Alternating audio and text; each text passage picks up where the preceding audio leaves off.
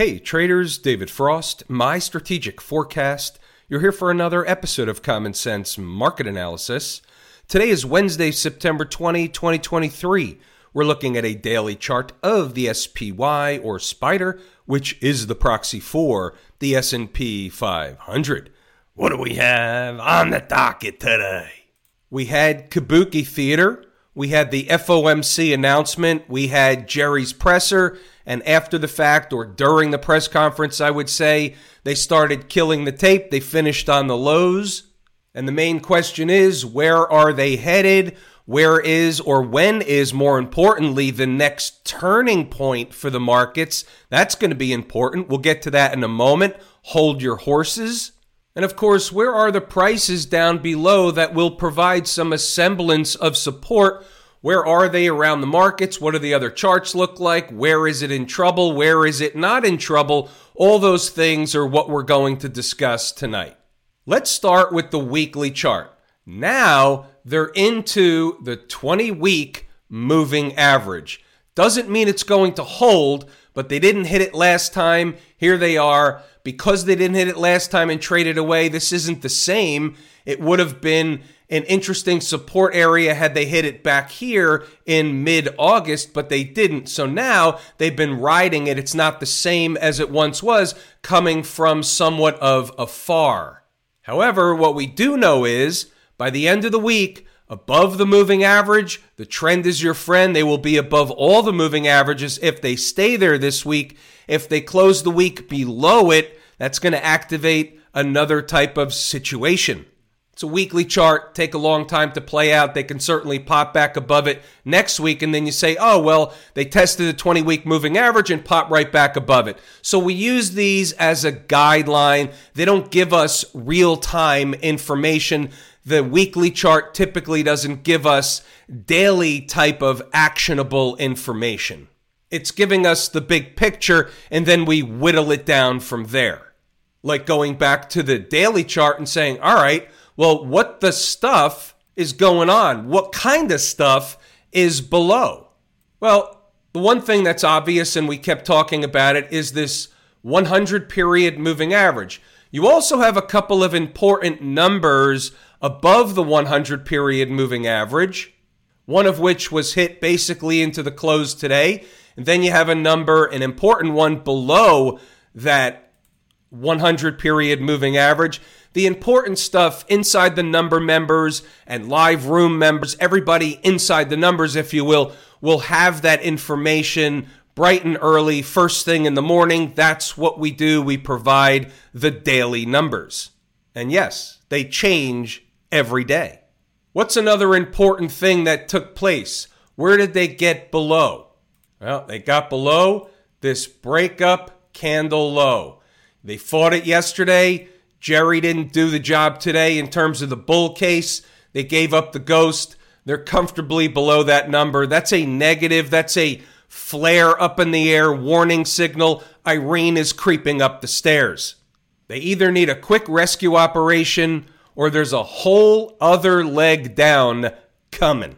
Doesn't happen all at once. They whip the market back and forth. They have rip your face off rallies in between. But when a bear phase takes hold, and a bear phase doesn't have to be for 18 months. A bear phase could be for a few weeks. When they take hold, the market gets fast, the rallies in between are sharp, and the objective of the Trick, Trap, Fool, and Frustrate crew, sponsored by Trick and Company, is to get you off the train. They don't want you participating. That's why their objective is to whip you out. Might want to write this one down. Put it on a sticky note. 432.62 doesn't have to come tomorrow, doesn't have to come Friday. It can come at any point in time, but that is a piece of what I'll call unfinished business. It's right below this pivot low. It's an important place and it is unfinished business. And I also have the next place below that. We're just having a discussion around the just in caser type stuff. Why is that? Well, there's a method to the madness. I don't know how far they will or won't go down over the next couple of days. Maybe they're finished. Maybe they start a dead cat bounce tomorrow. Anything's possible, but here's where we talk about some timing stuff. The end of this week is an important time frame. So if the market was trading up into this time frame or down into this time frame, we would be having the same discussion. Why is that? Because it's a tinfoil hat event. It's not a secret. I don't have the patent on this information. It is the fall equinox, and markets can, they don't have to, but they can make a turn, trade into these events, and then make a turn out of these events. They don't have to, but it's an awareness. They're trading down. Are they going to trade down for the next couple of days to finish out the week? Everybody will get uber bearish. And then you show up Monday morning and there's a gap up out of nowhere, and then they start bouncing from there. That's totally possible. We don't know that will happen. And frankly, we don't know from where that can happen. It can happen from anywhere. It can happen from the 100 period moving average. It can happen from 432, 435, 427, 428. Anything in there, we don't know exactly where the market's going to go. What I'm providing for you is important numbers that make sense to me. And I'm just giving you the what if case. I'm giving you the flush out case if they really hit the market over the next couple of days. Inside the number, members will have the intraday stuff, lock, stock, and barrel. This is the at night video stuff. There's two groups of people. There's the at night video free guys. Guys is generic, don't shoot me, ladies. And then there's the intraday paid member kind of stuff. Different stuff. That's pretty good lead in to inside the numbers. But before we get there, there's always the alternate case. There's always, in this case, the bounce case. Can they bounce tomorrow? Anything's possible. We don't know. What we do from an intraday perspective is utilize the information the market is providing back to us, the intraday or next day data. We take that, and if we can affect a trade with that information, then so be it. We can usually do that each and every day during the morning session. It's a morning business. What happened today? What did we have on the board at zero dark 30? And here was the expectation today. Can we get an early morning trade? Can we pack it in, not be in a position leading into lunchtime, and then you have the FOMC slash Kabuki theater situation from a running it as a business perspective, you don't want to be in a trade around that time. You want to get some business done early in the morning, see if we could put some money in our pocket, and then move on to where it becomes a spectator sport. We were able to accomplish that today. We should get the morning rush right before she takes a nap until the festivities begin around mid afternoon. That's pretty much what happened. So let's check out a couple of important things. 443.64 444.50. That's really all we need to know. This was posted on the board at zero dark 30. They get above 444.50, you got 445, but we'll just focus on these two numbers put on the board when most people were in REM sleep. You can read the rest. We didn't need them for the morning session. And after the morning session, when the FOMC begins, all the charts get thrown out the window for a while, so the other numbers really don't matter. 845, the setup. If they can stay above 443.65, the door opens for 444.50. Now, read the rest, pause the video. You can go back to the charts, do whatever you like. But here's what happened. So, as the morning went on, closer to the opening bell, we got a visit from the thieves in the morning. They were conducting a creeping operation up toward the spot, meaning the 444.50 area. Typical crooks. Okay, we've seen that before. Doesn't mean we don't have a trade. It means I have to make an adjustment. So 919, another update. So let's say they have an early shakeout operation down south. That means all they're going to do is tug the rug out a little bit after the opening bell. That's what I'm looking for. Will they give us a trade? 443.65 is the last place they broke out above, so it's the first place of support. 443.65. We think better in pictures. Right of the vertical is today's activity. Forget the stuff in the afternoon, the waterfall decline. All we're concerned about right now is did they give us a morning scalp with potential? So here's what happened. They opened up, the opening print was at 444.01.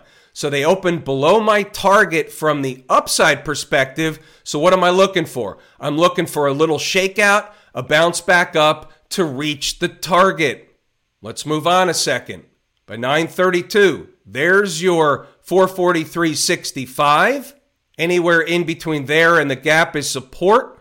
Staying above 443.65 is the bounce case for a target around 444.50. Now, they never quite got to 444.50. They came up slightly short. The high was 444.44, but what we learn and what we talk about before it happens in the live room is you have to sell into the strength of the rising market so you don't wait for them to get to the price. We were selling at 444.40, give or take. Give them a point wiggle room, a dime on the S&P or SPY. So we did that. Traders got the scalp off. So it was 443.65 up to 444.40. Smells like about eight points. That's pretty darn good.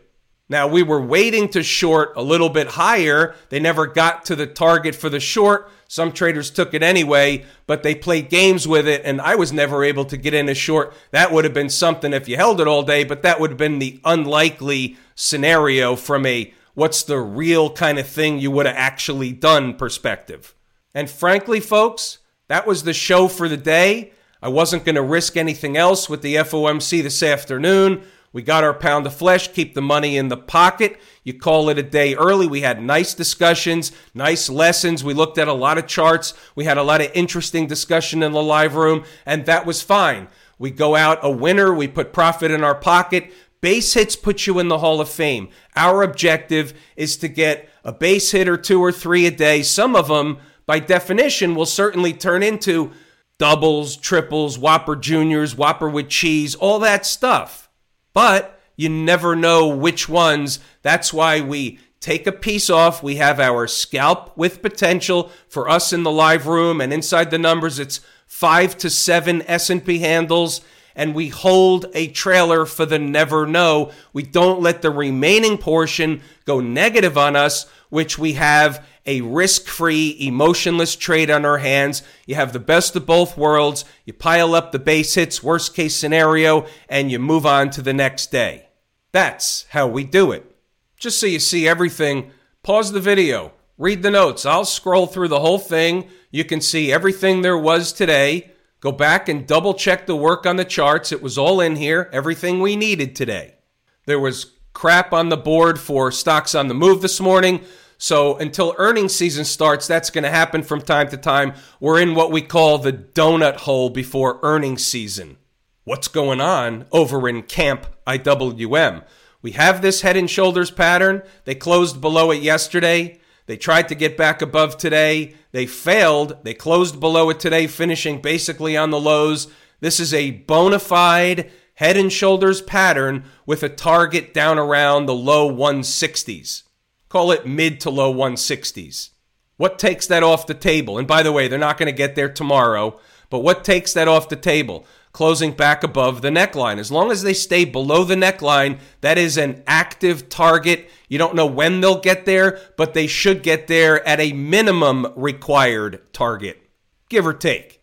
What about the folks down at the transportation department, Buttigieg's crew? Hovering on that 100 period moving average.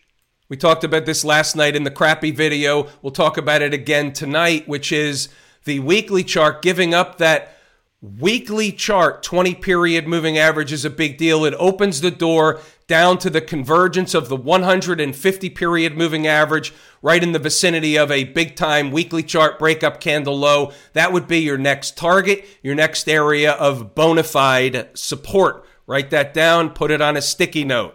For those of you VIX watchers, if the S&P or the rest of the markets fall and the VIX continues to spike up and gets above that 100 period moving average and this pivot high, it's 17 and a quarter, give or take a few pennies. I've done the math. Doesn't mean they can't go higher, but that becomes a minimum required target. They get above this pivot. You know, if they're in spiking mode. Some of the folks in the live trading room were interested in the dollar. Some traders are long the dollar through the UUP or whatever vehicle they wanted. So I figured I'd do the work and I'd give you a target if you're long the dollar. They can get to 106.41. It's not a guarantee. I can't say that, but that is a target if they continue to rise. They're above all the moving averages on the weekly chart, so there's no reason they can't keep going up. The trend is your friend until it's not. Above all the moving averages, daily chart, weekly chart doesn't make any difference. How about monthly chart? Above all the moving averages, the trend is your friend. Now look what's happening here. We talk about this all the time. So you have a bearish pattern and they're coming to the top of the range. So if they break the chain, that's why this number's there. That's not the reason for the number, but this is an interesting place for the number. If they start getting above, much above 106, 106.40 in this area, they're going to break this chain and that bearish pattern gets broken and they can begin to climb farther. They can get up to 108 and a half in the dollar. This is a monthly chart. These things take a long time to play out. Above all the moving averages, the trend is your friend. They can certainly make a lower high later, but that's notwithstanding the fact that they are going up now. What about the Q people? Q people got killed with everything else. All markets go in one direction or the other when there's big moves. They all move together. 364 is the last line of defense before they pay a visit to the 100 period moving average. This pivot low here, you get below that stuff and then it's off to this pivot low. They gave up today on close this breakup candle low. The last line of defense is 364. Look at the weekly chart, and what are they doing? Same thing the other chart was doing into the 20 week moving average. Do they close below it this week, or are they just running a test of it this week? And all the nonsense surrounding the media, the talking heads, all the whacked out people, who have no idea what they're talking about. That just becomes noise in between while they run a test of the 20 week moving average. Above all the moving averages, the trend is your friend. Spike it below, close below, pop right back above next week. Again, then it's holding. I can't say what will or won't happen. We're just using it as a guideline. The financials were holding as of yesterday. Today they came down with everything else. It's all the same market. Everything gets thrown out with the bathwater. Even if it's a clean kid, you throw them out with the bathwater. On the weekly, this little wedge situation here is either going to get above this breakdown candle high at 34.92 and have a rally. They'll be getting above that 100 period moving average in the process, or they're failing and they're going to come down and surpass on the downside, on the south side, this convergence of the 50 and 20 period moving average. And then you'll be really looking at the larger picture saying, hey, look, they had a big down move, put in this tremendous wedge pattern, and now they're having a like move in the other direction.